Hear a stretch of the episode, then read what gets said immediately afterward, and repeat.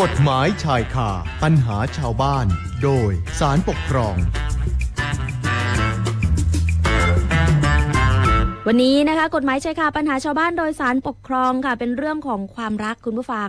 แล้วต้องบอกค่ะว่าความรักเนี่ยเป็นเรื่องที่ไม่เข้าใครออกใครนะคะไม่ว่าจะเป็นวัยไหนเชื้อชาติใดหรือ แม้แต่เดี๋ยวนี้เรื่องเพศก็ไม่เป็นข้อจำกัดของความรักกันแล้วนะคะ แล้วเมื่อคนคู่หนึ่งเนี่ยรักกัน ก็ย่อมต้องการละค่ะ อยู่ด้วยกันอย่างเปิดเผยแล้วก็ชอบด้วยกฎหมายใช่ไหมคะ แต่เขาบอกว่าถ้าคนคู่นั้นเป็นคนต่างถิ่นต่างแดน เป็นคู่รักต่างเชื้อชาติ พูดง่าย ๆค่ะ ก็คือเป็นคนไทยฝ่ายหนึ่งกับคนต่างชาติอีกฝ่ายหนึ่ง การแต่งงานของคนทั้งคู่เนี่ยจะต้องถูกต้องตามกฎหมายของทั้งสองประเทศด้วย ควรทำยังไงล่ะคะ การจดทะเบียนสมรสที่ประเทศใดประเทศหนึ่งทำได้หรือเปล่า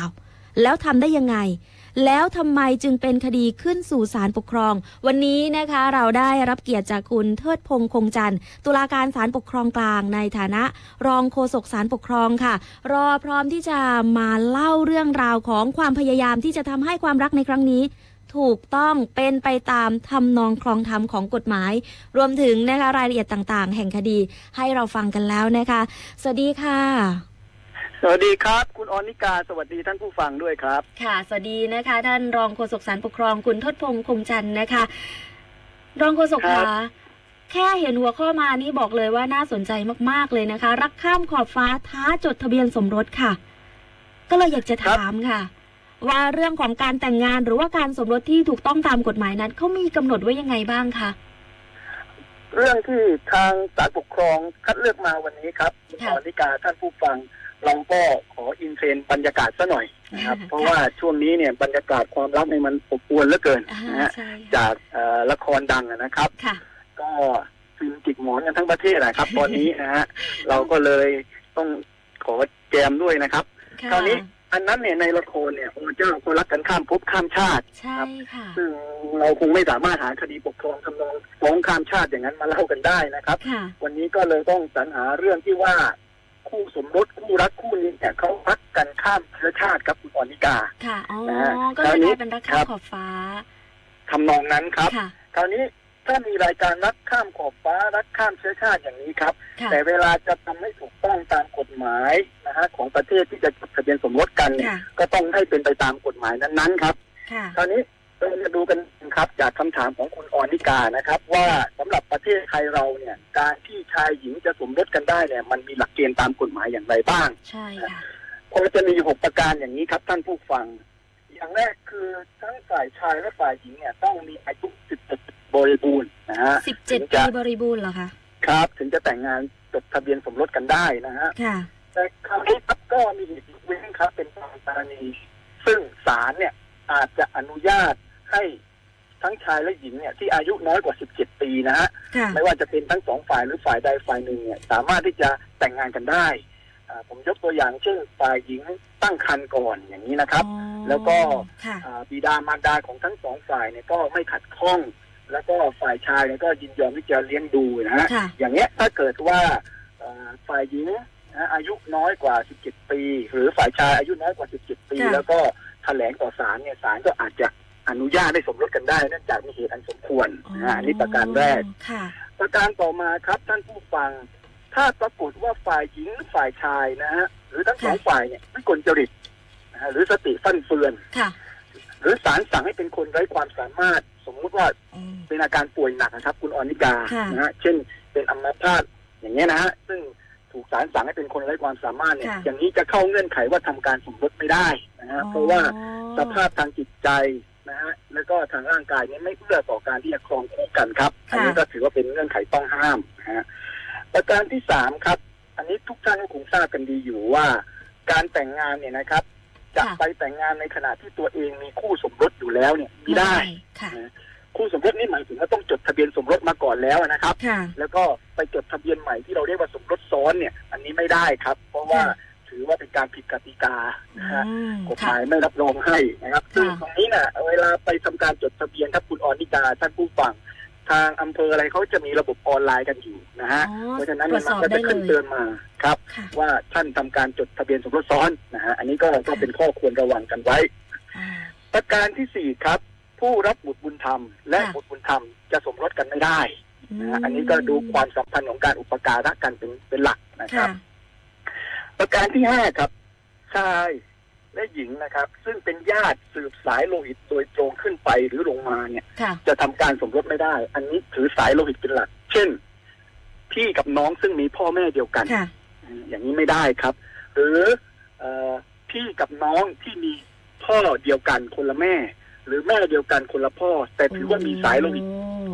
ทางใดทางหนึ่งอยู่ อย่างนี้ค่ะก็ไม่ได้ไม่ได้นะครับเพราะนะคะถือว่าครับเป็นการต้องห้ามนะฮะในเรื่องค่ะของสายโลหิตนะฮะอาจจะเป็นเรื่องสุขภาพร่างกายหรืออะไรอย่างเงี้ยครับคุณอนิตาครับ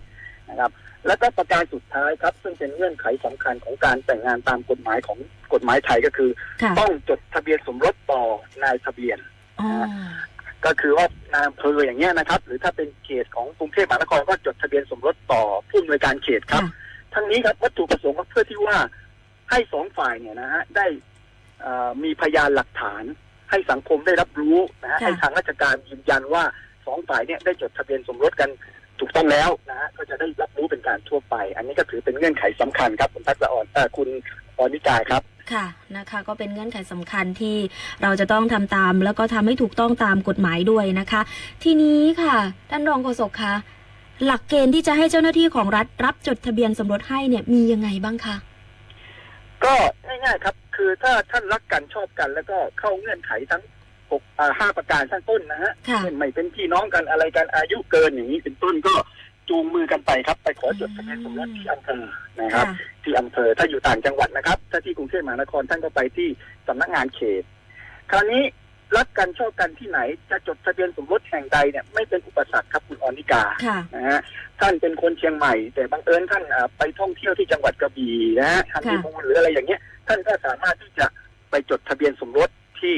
อ่าจังหวัดกระบี่ได้นะฮะอ๋ออำเภอใดอำเภอหนึ่งเพราะว่าออนไลน์เป็นหมดเหมือนที่ผมเรียนเมื่อสักครู่ค่ะนะฮะเพราะฉะนั้นเนี่ยสถานที่ตั้งไม่ใช่เป็นอุปสรรคนะครับค่ะแต่ตรงนี้เนี่ยสาระสำคัญคือพอท่านไปจดทะเบียนนะฮะไปที่อำเภอนะฮะนายอำเภอเขาจะต้องตรวจสอบ ก่อนครับ เป็นประการแรกว่าเงื่อนไขทั้งหมดเนี่ยครบถ้วนตามที่ผมบอกมาข้างต้นหรือเปล่าค่ะนะครับ ถ้าครบถ้วนเขาก็รับจดทะเบียนให้นะครับอืมแต่ถ้าเขาถ้าไม่ครบถ้วนเขาก็จะออกคำสั่งไม่รับจดทะเบียนค่ะอันนี้ผมเรียนท่านผู้ฟังนิดหนึ่งครับว่า เวลาท่านกับคู่สมรสเนี่ยนะฮะคู่รักเนี่ยไปขอจดทะเบียนสมรสที่อำเภอเนี่ยนะฮะค่ะหน้าที่ของราชการก็คือเขาต้องรับคำขอของท่านไว้พิจารณานะครับอ๋อก็คือว่าถ้ารับไว้พิจารณาค่ะ จดได้ก็จดให้ จดไม่ได้ก็ต้องออกคำสั่งไม่รับจดทะเบียนสมรสให้ เพื่อท่านจะได้ไปใช้สิทธิ์ฟ้องคดีต่อศาลต่อไปนะฮะแต่ประเภทว่าไม่รับเลยแล้วก็เชิญกลับบ้านเนี่ยไม่ได้นะครับม่ได้ค่ะอันนั้นถือว่าทำผิดกฎหมายนะครับอ๋อยังไงก็ต้องรับไว้พิจารณานะฮะค่ะซึ่งผมเข้าใจว่าเดี๋ยวนี้น่าจะไม่ค่อยมีปัญหาอย่างนี้แล้วครับคุณออนิกา เพราะว่าทางราชการท่านก็ให้บริการเรื่องนี้อย่างมืออาชีพนะครับอืมคราวนี้ครับพอ มีการตรวจสอบถูกต้องตามเงื่อนไขแล้วนะครับ สามารถสมรสได้ตามกฎหมาย เขาก็จะไปลงระบบครับ คุณออนิกาท่านผู้ฟังนะฮะลงในระบบคอมพิวเตอร์เพื่อเป็นข้อมูลออนไลน์ไว้ ว่าชายหญิงคู่นี้ได้ มายื่นขอจดทะเบียนสมรสต่อราชการและเข้าเงื่อนไขนะฮะที่จะจดทะเบียนสมรสให้ได้ หลังนั้นหลังจากนั้นก็จะออกใบทะเบียนสมรสให้แก่ทั้งสองฝ่ายครับอ๋อนะครับ เก็บไว้เป็นหลักฐานทั้งสองฝ่าย แล้วก็ราชการก็เก็บไว้ ก็ถือว่าเป็นอัน เสร็จพิธีการในขั้นตอนการจดทะเบียนสมรสครับค่ะท่านทั้งสองคนก็เป็นคู่สมรสถูกต้องตามกฎหมายไทยครับ อืมนะคะ แล้วในกรณีที่คนไทยจะแต่งงานอย่างถูกต้องตามกฎหมายกับชาวต่างชาติล่ะคะ จะมีหลักเกณฑ์แล้วก็ขั้นตอนยังไงบ้างล่ะคะ อันนี้จะมีเพิ่มเติมอีกสักนิดหนึ่งครับ คุณออนิกาค่ะเพราะว่าเมื่อคนต่างชาตินะฮะ รักชอบกับคนไทยเราเนี่ย แล้วก็ประสงค์จะทำให้ถูกต้องตามกฎหมายสมรสของไทยอะนะครับค่ะทางราชการก็อาจจะต้องเพิ่มขั้นตอนในการตรวจสอบให้รัดกุมนิดหนึ่งอันนี้ก็เพื่อที่ว่าจะเป็นการช่วยดูแลคนไทยเราด้วยนะครับค่ะว่าจะได้สมรสโดยถูกต้อง มันก็จะเป็นกรณีว่า คนต่างชาติที่จะสมรสกับคนไทยได้เนี่ย จะต้องมีข้อเท็จจริงว่าเข้ามาอยู่ในประเทศไทยโดยชอบด้วยกฎหมายนะฮะหรือได้รับอนุญาตให้มาอยู่ ชั่วคราว แต่เป็นการอนุญาตโดยชอบด้วยกฎหมายอืมเพค่ะ ราะฉะนั้นเนี่ยกติกาข้อแรกเลยก็คือว่า ถ้าคนต่างชาติเข้าเมืองมา หรือเข้ามาอยู่ในประเทศไทยโดยไม่ชอบด้วยกฎหมายอันนี้หมดสิทธินะครับ อ๋อ เช่นลักลอบเข้ามานะค่ะฮะหรือว่าเอ่อมาทำงานนะ แล้วก็วีซ่าทำเอ่อไปอนุญาตทำงานขาดอะไรอย่างเงี้ยนะฮะไม่ต่ออย่างเงี้ย ค่ะก็ถือว่าท่านเนี่ยอยู่ในประเทศโดยไม่ชอบด้วยกฎหมายอ๋ออัอันนี้หมดสิทธิ์นะครับ ที่จะมาขอสมรสหรือตีเนียนเข้ามา สมรสกับคนไทยโดยค่ะการจดทะเบียนไม่ได้ไม่ได้เพราะฉะนั้นเนี่ยต้องชอบด้วยกฎหมายก่อนในการเข้ามาอยู่เมืองไทยค่ะคราวนี้ครับท่านผู้ฟังทางราชการเขาก็จะตรวจสอบคำร้องนั่นแหละครับ ว่าเอ่อถูกต้องครบถ้วนไหมนะฮะอย่างที่ผมบอกไปเมื่อข้างต้น แต่ที่จะเพิ่มเติมมานิดมันก็คือว่าทางราชการเนี่ยนะครับ จะต้องค่ะตรวจสอบเออคู่รักต่างชาติของท่านครับว่าเป็นใครนะฮะอยู่ที่ไหนสัญชาติอะไรนะฮะมีอาชีพอะไรค่ะ รายได้อะไร รายได้เท่าไหร่อ๋อนะฮะแล้วก็เข้ามาอยู่ในไทยนานเท่าไหร่แล้วนะฮะค่ะแล้วก็จดทะเบียนสมรสกันแล้วเนี่ยจะไปตั้งหลักแหล่งถิ่นฐานที่ไหน อันนี้ค่ะต้องให้ได้ข้อเท็จจริงยุติครับอืมอ่าที่ทางราชการเราทำอย่างนี้ครับคุณออนิกาท่านผู้ค่ะฟังก็ไม่ได้ประสงค์จะไปจุ้นจ้านจุกจิกกับชีวิตส่วนตัวเขาหรอกครับค่ะแต่อย่างที่เรียนครับว่าเมื่อเขาเป็นคนต่างชาตินะฮะมาสมรสกับคนไทยเนี่ยค่ะราชการเราก็ต้องดูแลดูแลสิทธิของคนไทยด้วยนะครับค่ะเพื่อให้รู้ว่าเขารักกันจริง เขามีถิ่นฐานหลักแหล่งที่จะทำมาหากินอยู่ด้วยกันในไทยจริงอืมอะไรอย่างเงี้ยนะฮะค่ะ มีอาชีพรายได้จะเลี้ยงดูกันได้จริงป้องกันการถูกหลอกครับว่างั้นจะครับนะครับ เพราะฉะนั้นเนี่ยก็ต้องให้ได้ข้อเท็จจริงอย่างนี้ครับอืมเอกสารหลักฐาน ค่ะ ได้รับนะครับ หรือว่าพาสปอร์ตนะครับ แล้วก็อาจจะมีหนังสือรับรองจากสถานทูตของคนต่างชาติประเทศนั้นครับ ว่าอ่า เป็นคนที่มีอาชีพหลักแหล่งค่ะมีรายได้แน่นอนอย่างนี้เป็นต้นนะครับอืมค่ะแล้วก็ถ้าตรวจสอบครบถ้วนตามกติกานี้แล้วก็ไม่มีปัญหาครับ ก็สามารถจดทะเบียนสมรสให้แก่คนไทยและคนต่างชาติคู่นั้นได้ทันทีครับค่ะนะคะ ก็ต้องมีให้ครบถ้วน แล้วคดีตัวอย่างของเราวันนี้เนี่ย มีความเป็นมาอย่างไรบ้างอะคะคดีวันนี้ครับท่านผู้ฟ้องคนค่ะนั้นสัญญาณท่านรองโฆษกหายไป สักครู่นะคะ ท่านรองโฆษกคะครับได้ยินไหมครับ ค่ะ ได้ยินแล้วค่ะ อ่า ขอโทษนะครับ อ่าต่อนะฮะเชิญได้เลยคืค่ะอ ครับคดีนี้ครับ ผู้ฟ้องคดีแกเป็นคนไทยครับ คุณออนิกาอ๋อนะฮะค่ะ แล้วก็คู่รักของแกเนี่ยก็เป็นคนต่างชาตินะฮะค่ะ ก็ไม่ใช่ใครอื่นไกลครับ เป็นเพื่อนบ้านอาเซียนเรานี่เองนะฮะเอ่อคราวนี้เนื่องจากว่า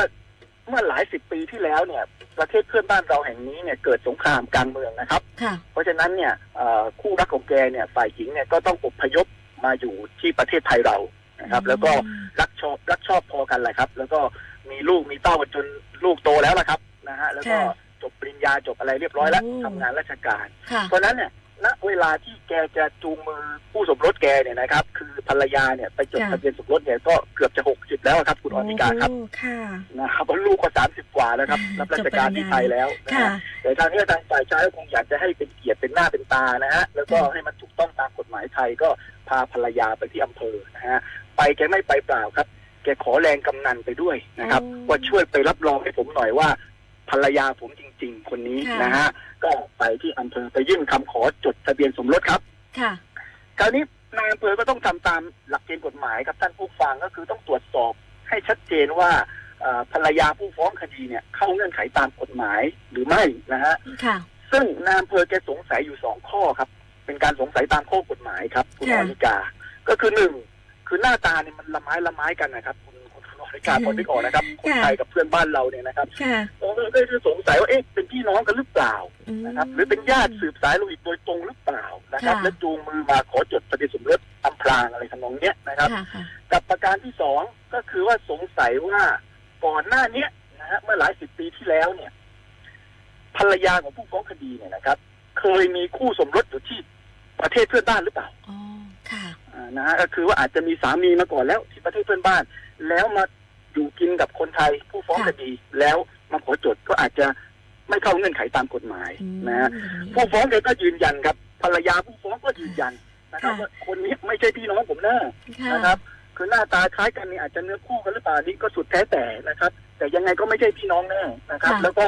เขาโสดนะฮะมาเนี่ยมามาไทยเนี่ยอพยพมาเนี่ยยี่สิบเลยนะครับ อายุกำลังดีงามโสดมาเลยแล้วก็ อยู่กินกันจริงค่ะ ๆนะฮะเอ่อถามไม่แค่นั้นนะให้ไปถามกำนันให้กำนันช่วยยืนยันให้หน่อยนะครับกำนันก็ยืนยันเป็นมั่นเป็นเหมาะครับคุณออนิกา ค่ะบอกว่าคู่เนี้ยเขารักชอบพอกันตั้งแต่หนุ่มๆสาวๆ นะฮะสมัยผมยังเป็นกำนันหนุ่มๆเนี่ยก็เห็นตั้งแต่ต้นแล้วนะฮะค่ะ ก็คือไม่ใช่พี่น้องจริง ค่ะ ๆ แล้วก็ฝ่ายหญิงเนี่ยก็คือว่าโสดมาเลยนะครับ อ๋อไม่ได้มีคู่สมรสมาก่อนเพราะเขาอพยพมาค่ะ นะครับ เหมือนจะน่าเชื่อไหมครับ คุณอนิกาครับ ใช่ค่ะยืนยัมีนกำนันขนาดนี้ยืนยันแล้วด้วยนะค่ะ ครับแต่นายอำเฟอร์ก็หนักแน่นมากครับแกค่ะบอกยังไงก็ยังฟังไม่ได้นะครับ เพราะหลักฐานกำนันปากเดียวไม่พอครับค่ะแกเลยบอกคู่นี้ว่างั้นอเจ้าทั้งคู่เนี่ยนะครับ ก็ช่วยไปสถานทูตของประเทศของฝ่ายหญิงหน่อยที่อยู่ในไทยอะค่ะนะฮะไปขอหนังสือรับรองจากทูตมาหน่อยว่าอืไม่ได้เป็นพี่น้องกันค่ะกับฝ่ายหญิงไม่เคยมีคู่สมรสที่ต่างประเทศมาก่อนค่ะนะครับ ว่าผู้ฟ้องก็มึนๆครับ คุณอนิกาก็อะเอางั้นก็เอานะครับ จะได้ให้มันจบๆไป ก็จูงมือภรรยาไปครับ ไปสถานทูตของประเทศภรรยานะฮะค่ะที่อยู่ในไทยเนี่ย ก็ไปค่ะไปไปแจ้งอย่างนี้แหละครับ ว่านายอำเภอเขาให้มาขอใบรับรองอย่างนี้ยนะครับเอ่อทูตก็บอกว่าออกให้ไม่ได้อ้าวเพราะไม่มีกฎหมายกำหนดให้ทูตเนี่ยมีอำนาจออกใบรับรองค่ะให้แก่กรณีนี้ว่าไม่ใช่พี่น้องกันค่ะ แล้วก็ไม่เคยมีสามีมาก่อน เพื่อจะเอาไปจดอืมทะเบียนสมรสในไทยค่ะนะฮะแล้วเขาเขาก็อ้างก็พอมีเหตุมีผลอยู่นะครับ เพราะว่าไม่มีกฎหมายอำนาจเขาค่ะนะก็เลยไม่ได้อะไรกลับมาครับอ๋ออนิกาแล้วยังไงต่ออะไรอย่างนี้คะก็ไม่รู้ทำไงครับก็ต้องกลับมาที่เดิมครับอ๋อจูงมือกันกลับมาที่อำเภอเหมือนเดิมอีกค่ะมาแจ้งต่อนายอำเภออย่างนี้แหละครับว่า เนี่ยไปมาแล้วนะครับแต่ทูตเขาบอกเขาออกให้ไม่ได้นะแต่ผมก็ยืนยันเหมือนเดิมนะครับกำนันก็ช่วยยืนยันแล้วนะครับ ก็ขอให้ช่วยจดให้หน่อยนายอำเภอบอกถ้าอย่างนั้นหมดสิทธิ์ค่ะ นะฮะหมดสิทถืธิ์อว่าแล้รัฐนี้มีอุปสรรคเพราะว่าอืมไม่เข้าหลักเกณฑ์ตามกฎหมายที่จะจดให้ได้ เพราะว่าค่ะผู้ฟ้องคดีกับภรรยาไม่มีหลักฐานมายืนยันโอ้ว่าไม่ใช่พี่น้องกัน และก็ภรรยาไม่เคยสามี ไม่เคยมีสามีในต่างประเทศมาก่อนค่ะนายอำเภอจึงออกคำสั่งครับท่านผู้ฟังไม่รับจดทะเบียนสมรสของผู้ฟ้องคดีกับภรรยาอ๋อนะครับ ผู้ฟ้องคดีก็เห็นว่าไม่เป็นธรรมนะครับ เพราะว่าเขารักกันโดยบริสุทธิ์นะครับ ไม่ได้มีอะไรที่จะเคลือบแคลงตามที่นายอำเภออ้างนะครับ ค่ะ จึงขอให้ศาลปกครองนะฮะมาค่ะฟ้องคดี ขอให้พิพากษาเพิกถอนคำสั่ง ไม่รับจดทะเบียนสมรสดังกล่าวนะครับแล้วก็ขอให้ศาลสั่งให้นายอำเภอเนี่ยรับจดทะเบียนสมรสให้แก่แก่นะครับ ค่ะ โดยท่านผู้ฟังครับ ข้ออ้างที่ผู้ฟ้องคดีอ้างนี้น่าสนใจครับ ค่ะ ผู้ฟ้องคดีอ้างว่าคำสั่งของนายอำเภอเนี้ยเป็นการเลือกปฏิบัติโดยไม่เป็นธรรมกับแกนะฮะ และก็ ขัดต่อหลักสิทธิและเสรีภาพตามค่ะ ปฏิญญาสากลว่าด้วยสิทธิมนุษยชนอืโอ้ไม่ธรรมดานะครับ ผู้ฟ้องคดีนะฮะแกแกเล่นใหญ่รัชดาลัยเลยครับคุณอ่อนวิจารครับ ค่ะ อ้างอ้างหลักกฎบัตรประชาของต่างชาติเลยนะฮะค่ะ คดีนี้ครับก็สุดท้ายเลยเข้าสู่การพิจารณาของศาลปกครองครับ ค่ะ แล้วแนวคำวินิจฉัยของศาลปกครองสูงสุดในคดีนี้เนี่ยเป็นยังไงล่ะคะ ท่านผู้ฟังครับ คดีนี้เมื่อเข้าสู่การพิจารณาของศาลปกครอง ค่ะ ประเด็นแรกเลยครับที่ศาลปกครองท่านศาลปกครองสูงสุด ท่านวางหลักกฎหมายก็คือว่า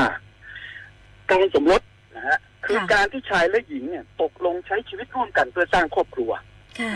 ซึ่งถือเป็นหน่วยของสังคมที่สำคัญที่สุด เนื่องจากสถาบันครอบครัวเป็นรากฐานของสังคม อืมนะฮะการสมรสจึงถือเป็นสิทธิขั้นพื้นฐานอย่างหนึ่ง ในบรรดาสิทธิขั้นพื้นฐานทั้งหลายของความเป็นมนุษย์ ค่ะ ดังนั้นการสมรสเพื่อสร้างครอบครัว จึงไม่อาจถูกจำกัดสิทธิ เพราะเหตุแห่งความแตกต่างในเรื่องเชื้อชาติได้ค่ะเป็นไงครับ ลึกซึ้งนะครับ หลักกฎหมายที่ศาลท่านวางไว้คลึรับกซึ้งดีมาก แต่ค่ะอันต่อไปครับ คุณอนิกาท่านผู้ฟังค่ะศาลท่านวางหลักต่อไปอีกครับว่า อย่างไรก็ตามนะฮะรัฐไม่อาจปล่อยให้บุคคล สมรสกันได้อย่างเสรีโดยปราศจากหลักเกณฑ์หรือการควบคุมอืมแต่หลักเกณฑ์หรือการควบคุมที่รัฐกำหนดใช้หลักครับ ย่อมต้องอยู่บนพื้นฐานของการที่จะมุ่งเสริมสร้าง ให้สถาบันครอบครัวมีความเข้มแข็งและมั่นคงค่ะนะฮะ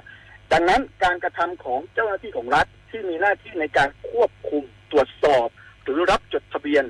จึงต้องปฏิบัติหรือดำเนินการให้สอดคล้องกับหลักการที่จะมุ่งเสริมสร้าง ให้สถาบันครอบครัวมีความเข้มแข็งและมั่นคงดังกล่าวค่ะนะฮะกล่าวโดยง่ายก็คือว่า